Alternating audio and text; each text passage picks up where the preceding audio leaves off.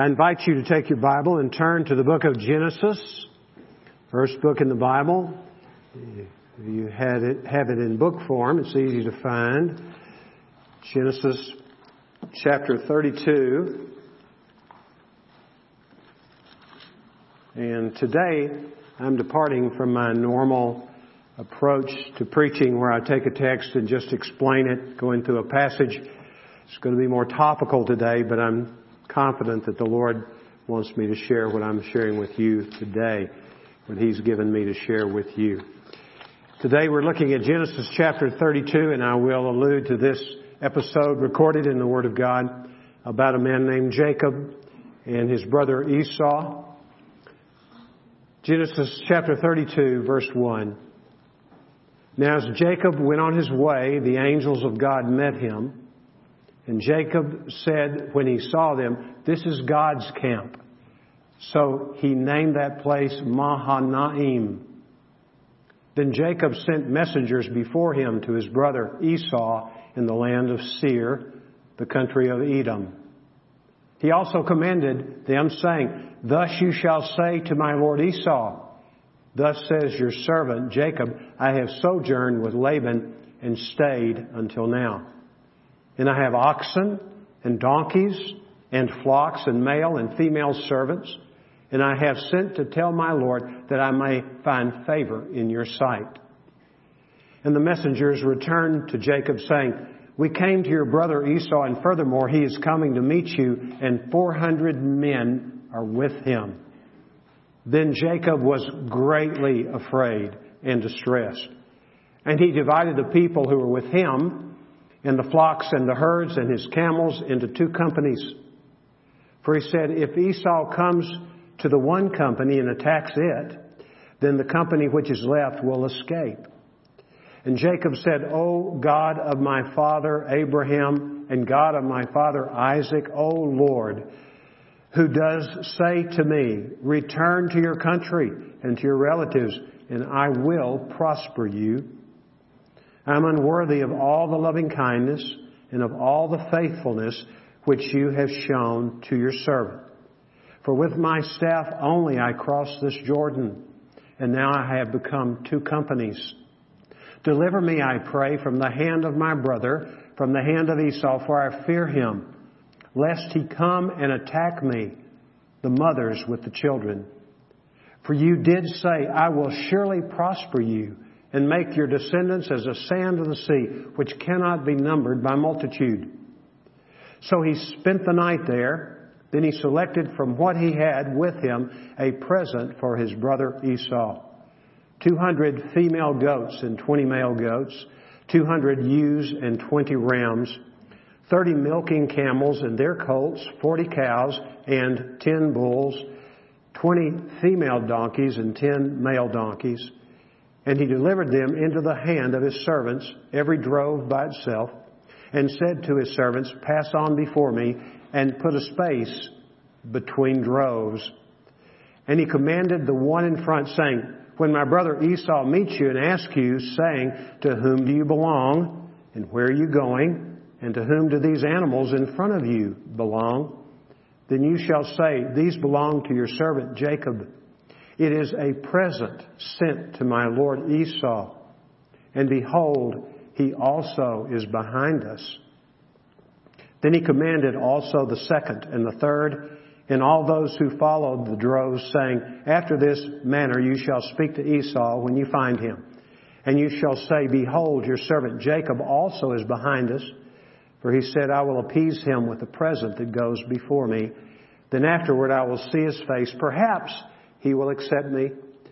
So the present passed on before him while he himself spent the night in the camp. Now he arose that same night and took his two wives and his two maids and his eleven children and crossed the ford of the Jabbok. And he took them and sent them across the stream and he sent across whatever he had. Then Jacob was left alone and a man wrestled with him until daybreak. And when he saw that he had not prevailed against him, he touched the socket of his thigh. So the socket of Jacob's thigh was dislocated while he wrestled with him. Then he said, Let me go, for the dawn is breaking. But Jacob said, I will not let you go until you bless me. So the man said to him, What is your name? And he said, Jacob. And he said, Your name shall no longer be Jacob, but Israel. For you have striven with God and with men and have prevailed.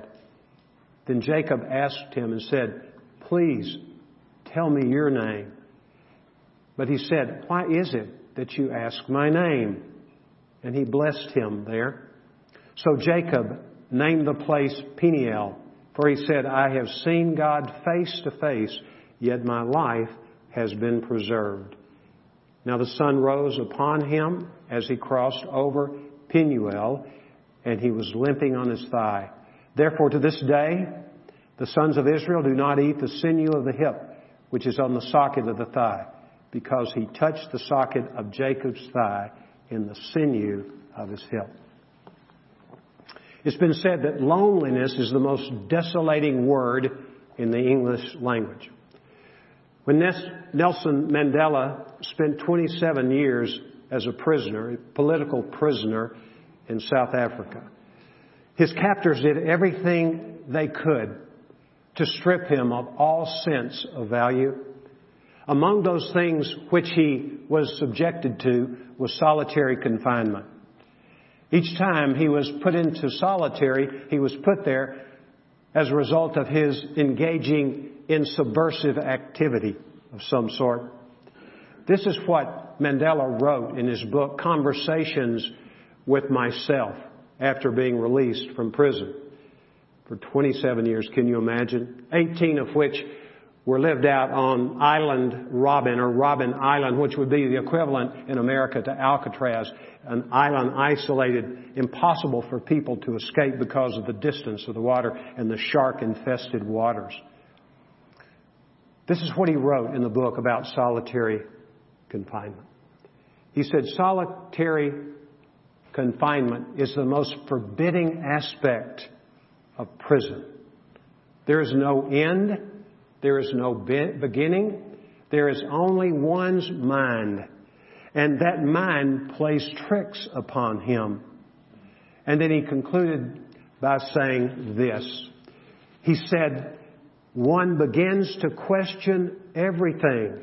Is it a dream or is it really happening? Solitary confinement is of all types of punishment the most cruel and unusual of punishments because of the outcome in most cases. What we need to understand is that we probably will never be in solitary confinement literally. But someone in this room came here today feeling as if you were in solitary confinement. The circumstances of your life have conspired to just lock you up. And it was everything you could do to get up this morning, to get in your car and come here. You doubted whether you should. You debated whether you should. This message is for you. Loneliness is not a new phenomenon. That's obvious. Pop culture during my lifetime has memorialized loneliness in song poetry set to music. The first song I'm going to refer to, I'm not going to sing it, that's a great relief to you and to me, was Hank Williams Sr.'s number one hit among many of such hits. He said, I'm so lonesome I could cry. You ever been that lonesome? Maybe you did cry. And ten years later, Paul Anka, more of you could remember Paul Anka than Hank Williams Sr. But Paul Anka had two number one hits, and one of them was I'm Just a Lonely Boy, and I'm really working hard not to sing that song right now. It's unbelievable. The next year, Roy Orbison a Pretty Woman fame, Roy Orbison, a fellow Texan, wrote this song. Only the lonely know how I feel. Isn't it true? Only people who have experienced loneliness understand you really when you suffer from loneliness. And then, if you were to go to 1969, I'm more in my era now, Three Dog Night song, One. Remember it? One is the loneliest number you will ever do. For you country western fans, Barbara Mandrell in 1978 sang a song that soared up the charts to the top 10 country western music. sleeping single in a double bed. These songs do indeed underscore that loneliness is in every era in history. Another thing we want to consider about loneliness is it's no respecter of persons. Einstein, the greatest mind, some people would say, especially in the 20th century, said this. He said, It's a strange thing that one can be known internationally and yet be so lonely. Here's the most brilliant man in the world. Riches upon riches, I'm sure. Admired by so many. But he was yet lonely because loneliness is no respecter of persons. A recent survey was taken at the end of last year. It was produced for public consumption in the first month of this year, prior to COVID-19. And this survey showed that three out of five American adults are lonely. Isn't that interesting? A similar survey had been taken just two short years before, and the percentage was 47%. That's a big jump, isn't it? From 47 to 60% in just two years. Would you say that loneliness is epidemic? I will say it because of these statistics. I will also say it on the word of a former U.S. Surgeon General who served in the last term in that position of President Obama. His name is Vivek Murthy. Dr. Murthy, as part of his responsibility, was to go all over the United States to get his finger on the pulse of the health of Americans. And like any good physician, we had doctors in our early worship service, there are physicians in this service. A good physician, when he's diagnosing someone, will get some information from those whom he diagnoses or she diagnoses. Isn't that right? Doctors want to know what you think, what's going on with you. And as he conversed, he was surprised at what he discovered. This was in 2017. He discovered almost universally when he would ask the question about the people's health, he would get some kind of response like this. They said they were lonely. And just recently, this same Dr. Murthy, this same doctor, in May of this year, deep into COVID-19, listen to what he said. He said, being in isolation alone is the equivalent of smoking 15 cigarettes a day. It's not healthy to be in isolation all the time. Now, I'm not taking exception with social distancing and all that. But look, God knows what He's saying when He says, do not give up meeting together as some are in the habit of doing. God wants us to meet with Him and with one another so He can be glorified. It is true that loneliness is not a respecter of persons. Elvis Presley, he and I grew up in the same town, Memphis, Tennessee, and his lover, after he and Priscilla Presley divorced, Linda Thompson, she and I were classmates at the university there in Memphis. And in an interview after Elvis passed away, she was asked, Did Elvis ever express loneliness? And she jumped on that very quickly. She said, He would say often to me, I am intensely lonely in my heart. Here was the idol of literally millions of people.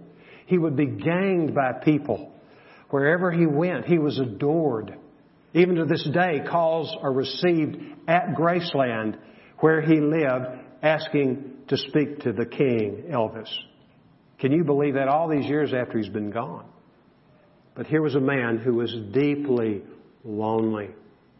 Loneliness is not a sin, but it can be symptomatic of sin. I'll get to that a little bit later.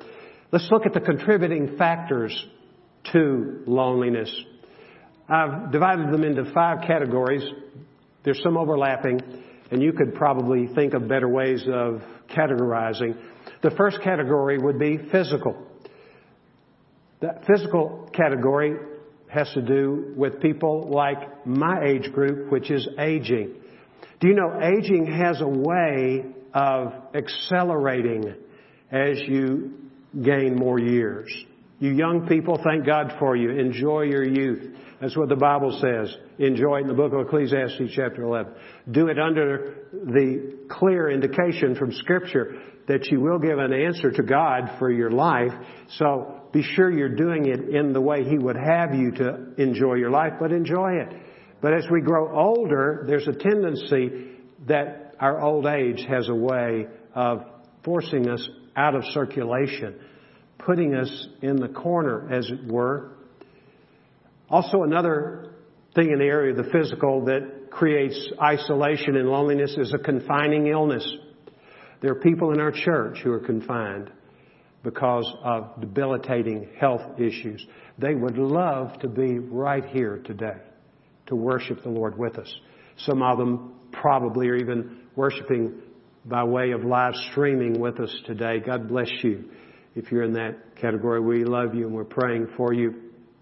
Another physical disability that creates great loneliness is barrenness.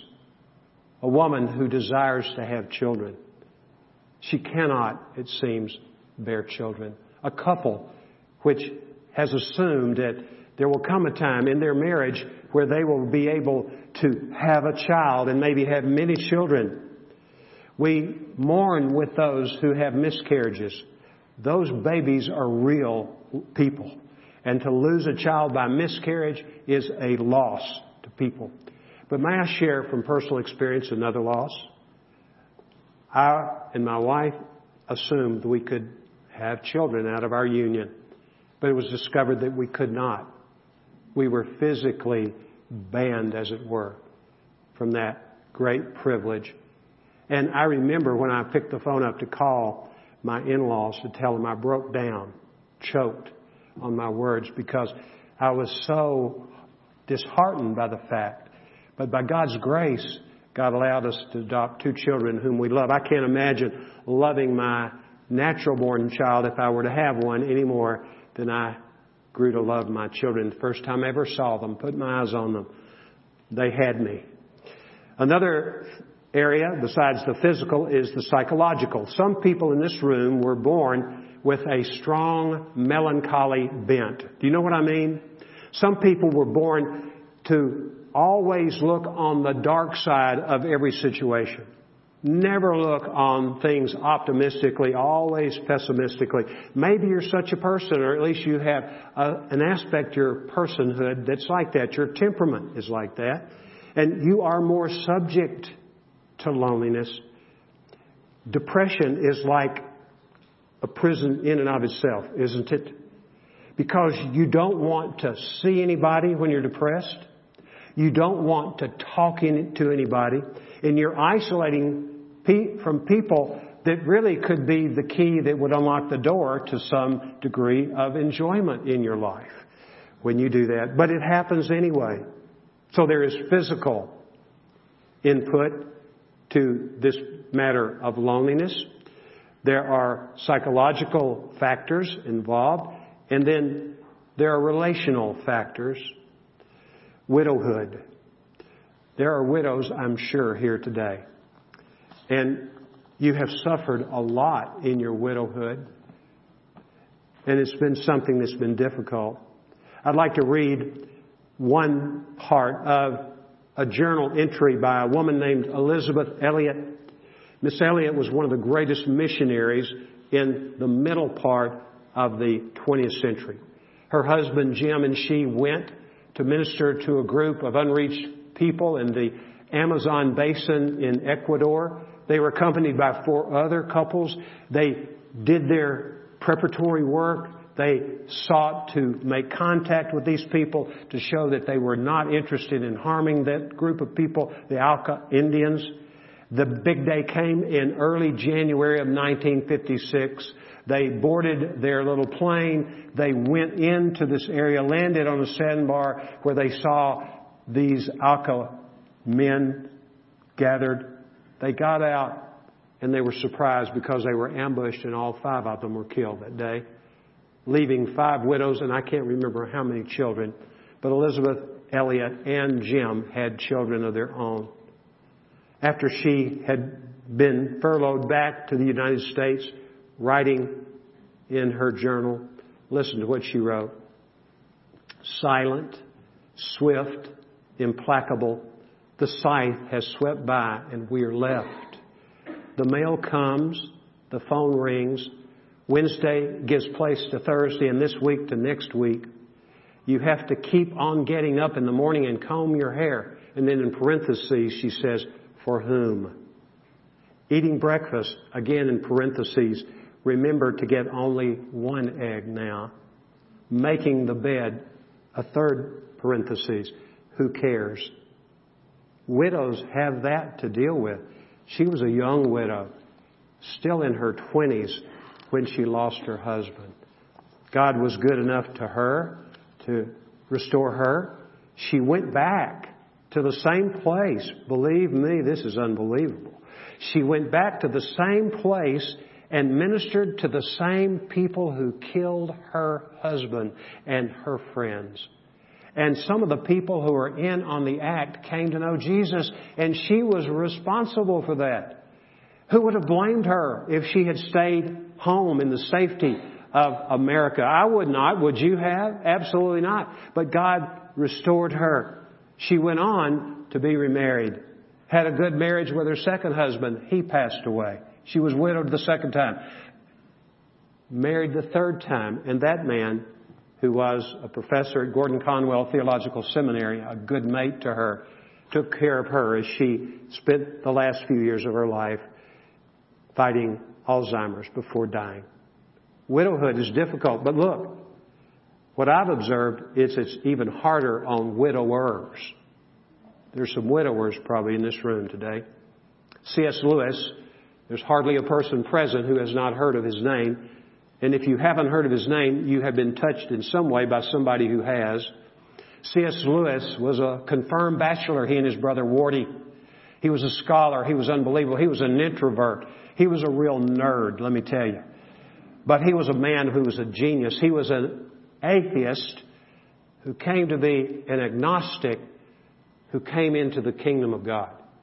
And by the way, he said in his testimony of his salvation, he made this comment about his own step into the kingdom of God. He said, I came kicking and screaming into the kingdom of God.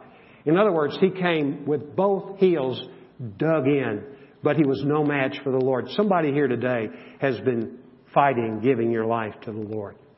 May I tell you, you're not going to win that any more than Jacob won the wrestling match with the Lord that night at the river Jabbok, recorded in the book of Genesis. So this is what he said in his own book. It's a rather grim book, by the way. He ended up marrying. He married the woman in a civil service as a gesture of kindness because her name was Joy Gresham. And she had come there really to meet him. She had a real crush on him in a way. She was an authoress herself, but she loved his writings. And she came there, and her boys and she, who were bereft of their father because of divorce in the family, they wanted to stay there, and he said, okay, Joy, I'll sign for you, and you and the boys and yourself, you three will be safe here. You'll be legal. Then they fell in love. He fell in love with her and they married. And then she was taken away from him by cancer. This is what he said in his book, A Grief Observed. He said, Oh God, why did you take so much trouble to force this creature, speaking of himself, out of its shell? Probably he's thinking of a snail or a clam. Why, Lord, did you force this creature out of its shell, if it is now doomed to crawl back, to be sucked back into it. What was he saying? I'm an introvert. I was doing fine until I got married, and I believe you wanted me to marry, and then you took my mate away from me. It's hard, isn't it? On widowers just as surely as the loss of a mate is on a woman. Another category of relational loneliness are divorcees. Many of you have been divorced, and it's no, no game, is it? It's no fun to be divorced. It breaks your heart. It defines you if you let it. I'll never forget the first church I pastored. We just erected a second building. It was kind of a, a joyful occasion for me to see the Lord work to provide the money for the building. We paid it debt free. So exciting. And one of the things I insisted upon in that building is we would build a prayer room that was accessible from the outside. You didn't have to go inside, but a prayer room that was accessible from outside. And I would sometimes study in a room next to that. It so happened it was a night. It was uncommon for me to go to that place to study at night to prepare a sermon. But I had barely sat down when I heard someone open the door and then go in and close the door. It was no time before I heard weeping and then sobbing and then crying out to God. I recognized the voice. It was a woman named Dell. Dell was a single mother. She had a boy of about 12 years old. I couldn't hear what she was saying exactly, but I knew the gist of it was, Oh God, please deliver me from this loneliness.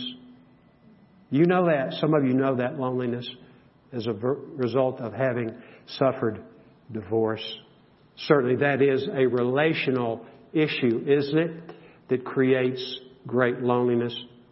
Then singles, I know widows are single and divorcees are single, but there are a lot of people who've never been married who are single. 32% of all Americans live alone. That's a third of the adult population. That's a lot of people, isn't it?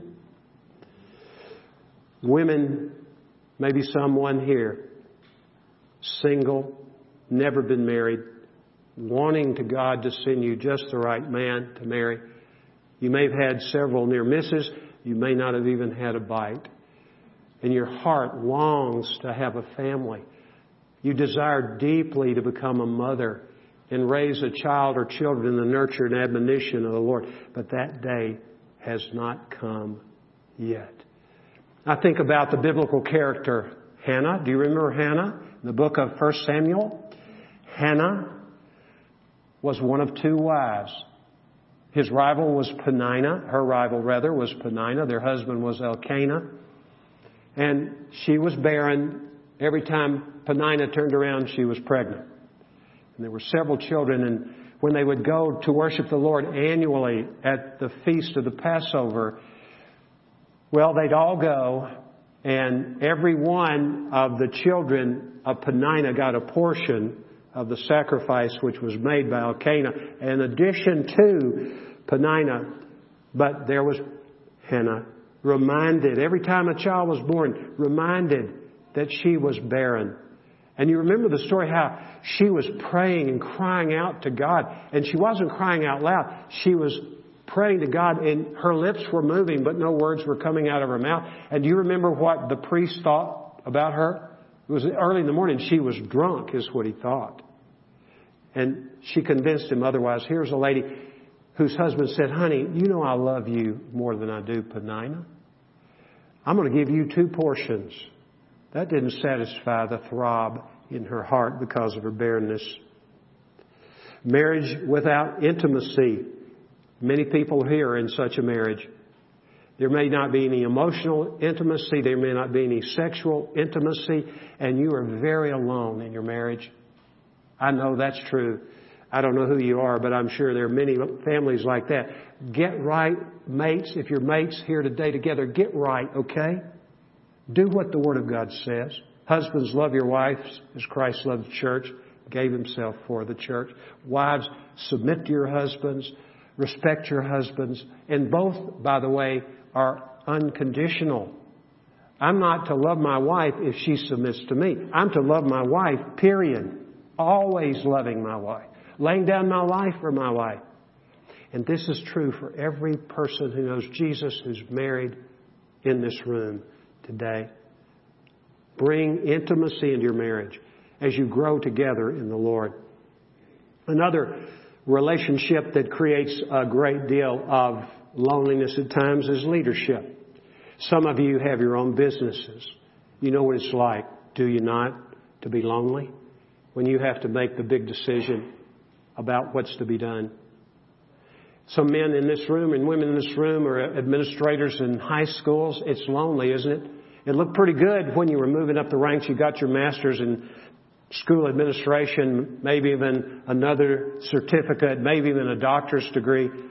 But also, in addition to that, you became an assistant principal. Well, that was a little more heavy, and you griped a lot about that probably having to be the errand boy for the big guy. But now you're in the hot seat. It's different, isn't it? It's different. It's hard. It's lonely in places of leadership. Rejection in general is a relational problem. And I'll talk more about that later when we look at the cure. We're just looking at the symptoms now. Another category, and this is a long category, circumstantial issues, factors. That of loss. We've already talked about losing a mate, but what about losing a child who's moving out because it's time for him or her to move out? Mothers especially tend to have a problem with this, and I don't mean it's a problem. I mean, you're more tender-hearted mostly than we fathers are. I'm not saying that we shouldn't be, but it's just the nature of women to be more nurturing than we are. I remember hadn't been gone very long from home after marrying. I went straight from my home at the age of 21, married. And my wife and I, I don't know if we had moved out of town yet. We lived in the same town for about two years almost before we moved out of town, never moved back.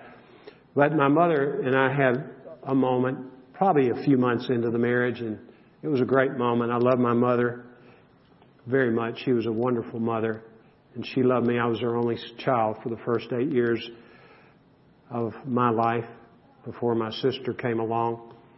But she said, Mike, I'm just going to tell you something. I don't mean it in any way except just to be flat out honest with you. She said, for the first two or three months after you left, almost every day I'd walk into your closet and didn't have your clothes in there. Oh yeah, there are a few that I want you to go throw away today. I'm tired of looking at those clothes, you know.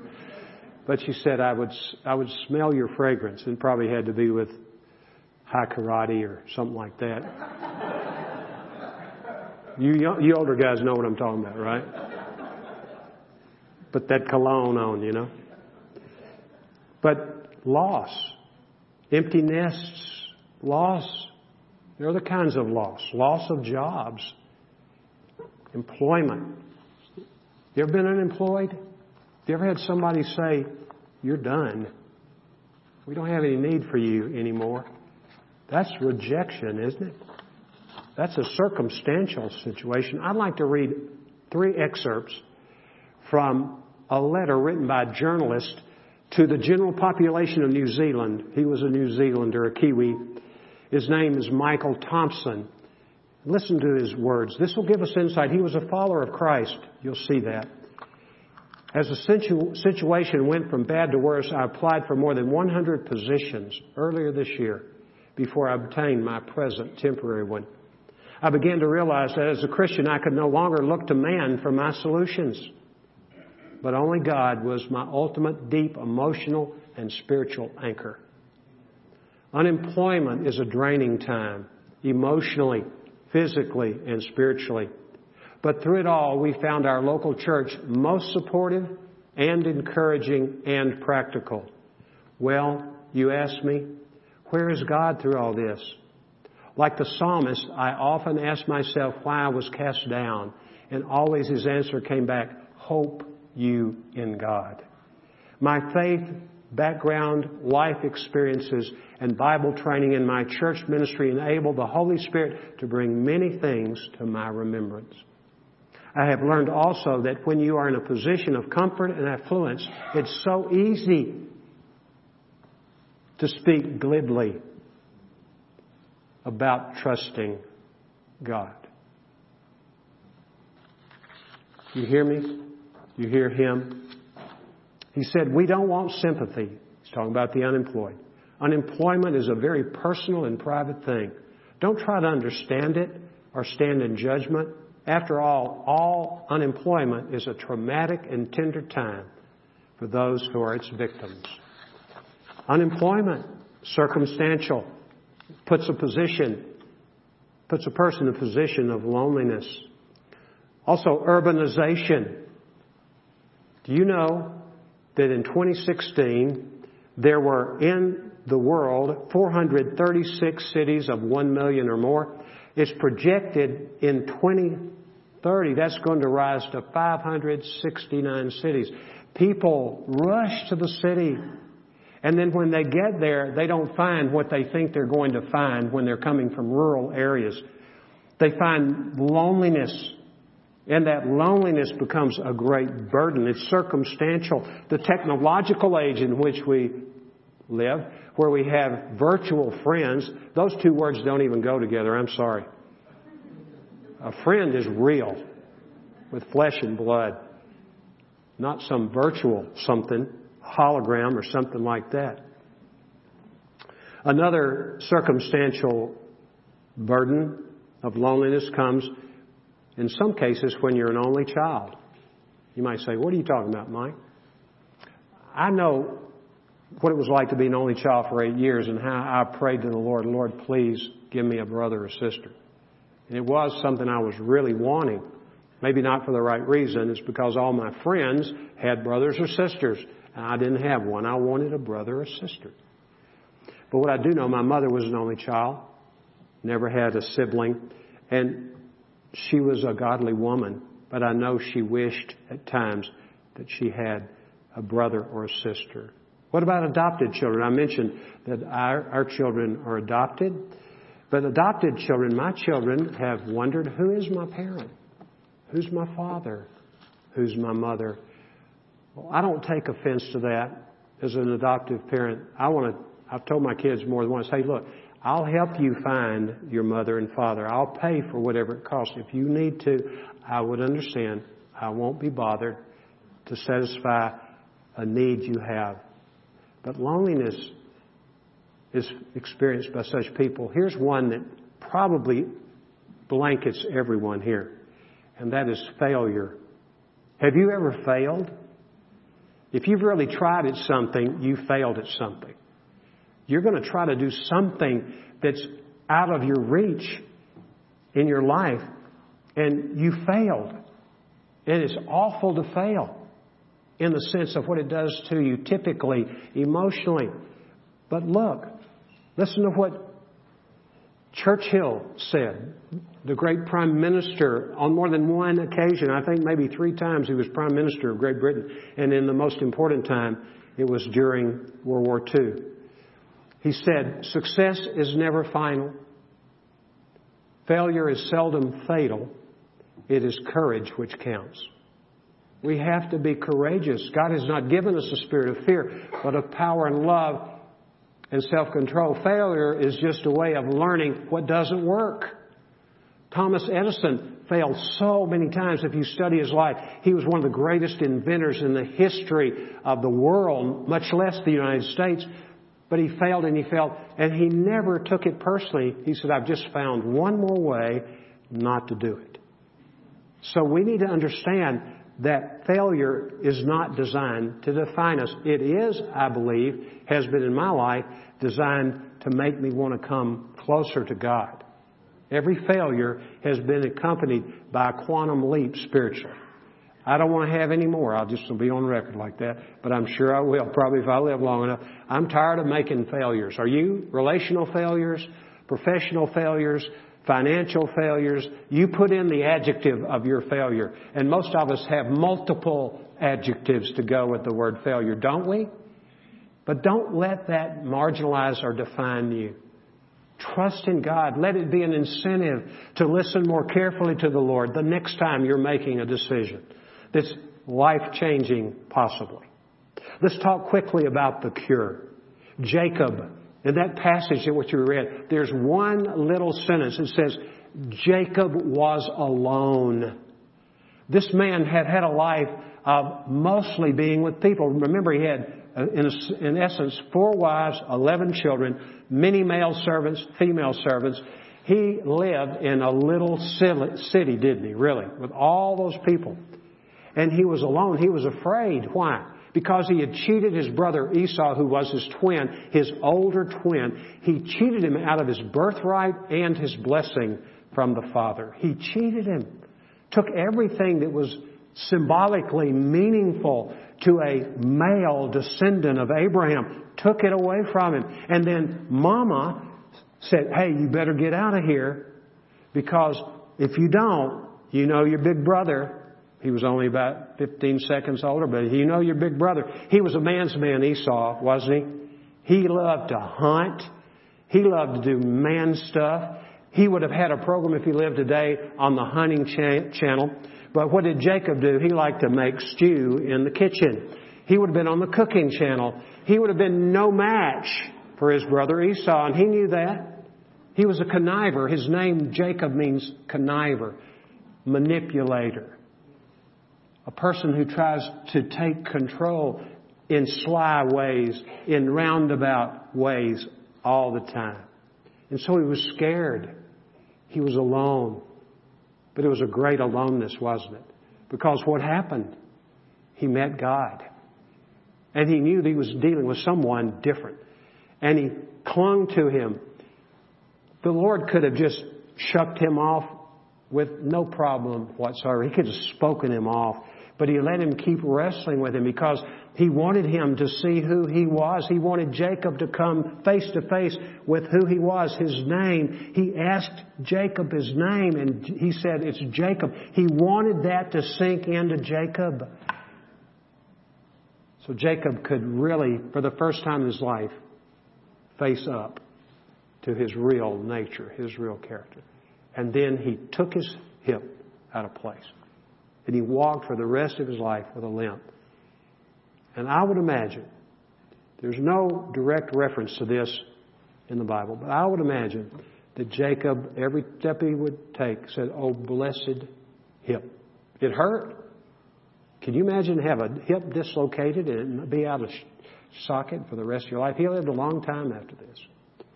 But what we see is he came face to face with the Lord. You know, Jacob's loneliness was due to a lack of intimacy with God. Do you know that? And you know what blocked intimacy with God? That which blocked intimacy with God was his sin. You know what his sin was? It's the same problem every one of us has. It's a sin of independence. Saying, I've got this. I'm going to do this.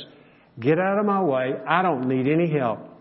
Operating independently, not giving God his due. He'd had an encounter with God when he was trying to get after, get away from Esau. He lay down in an area, he slept, and he had a dream. And the dream was angels ascending and descending from heaven. And when he awoke, he said, I'm going to call this place Bethel, which in Hebrew means house of God. He said, because God is here and I did not know it.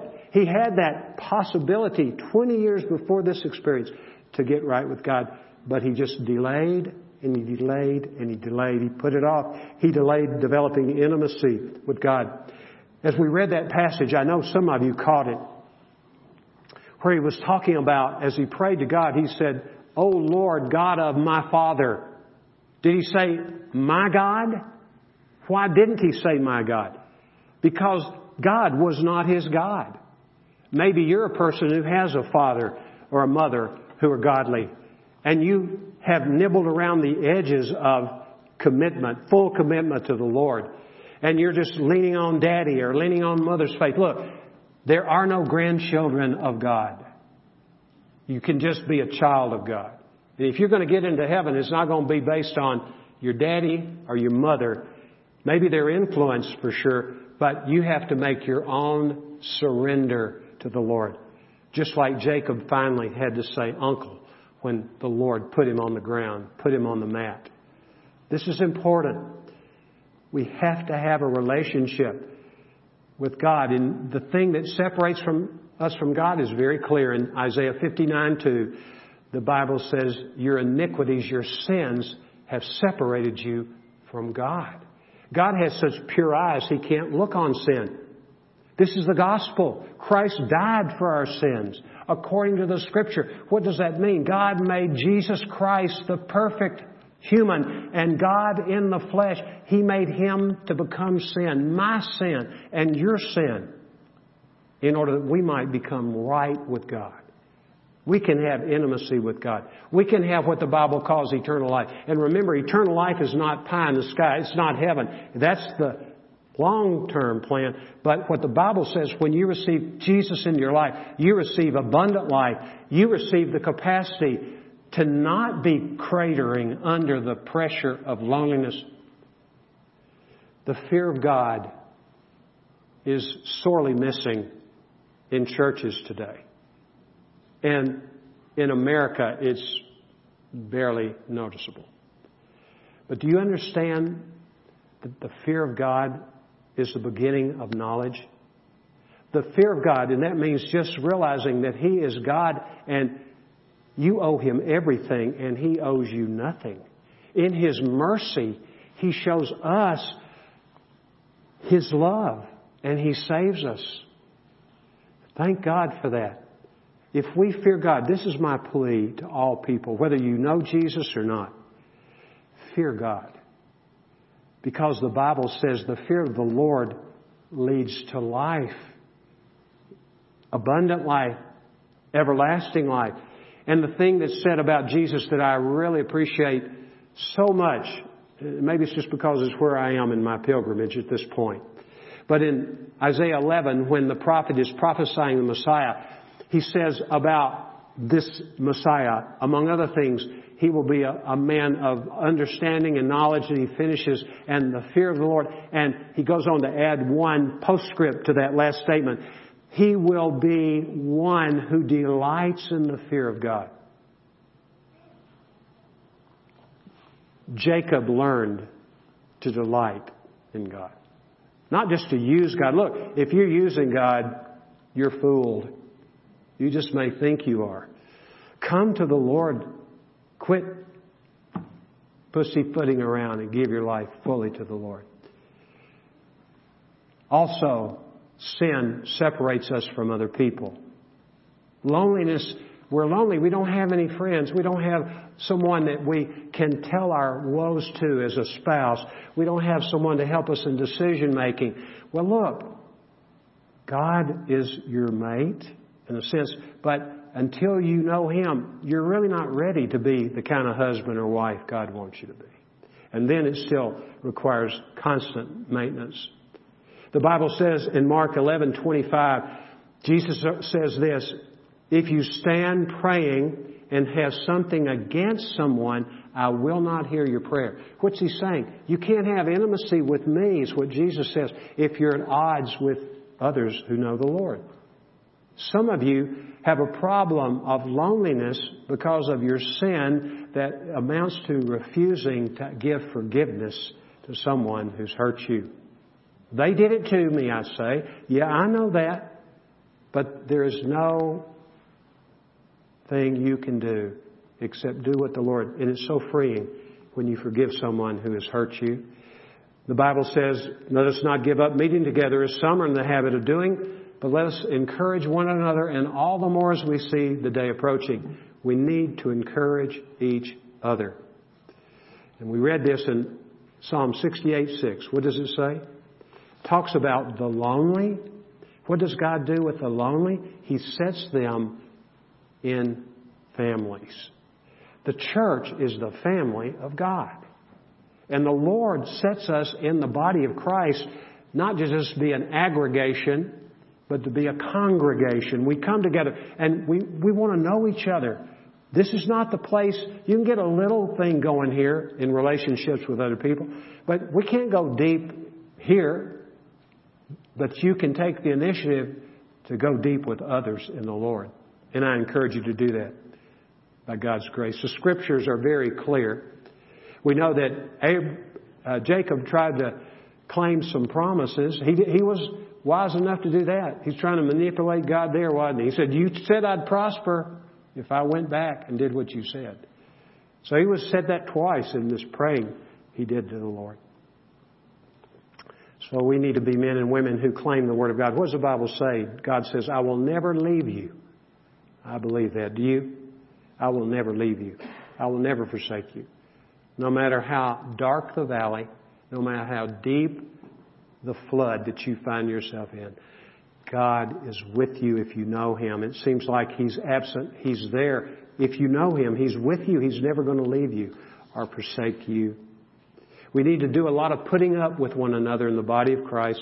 That's what Colossians 3:13 says.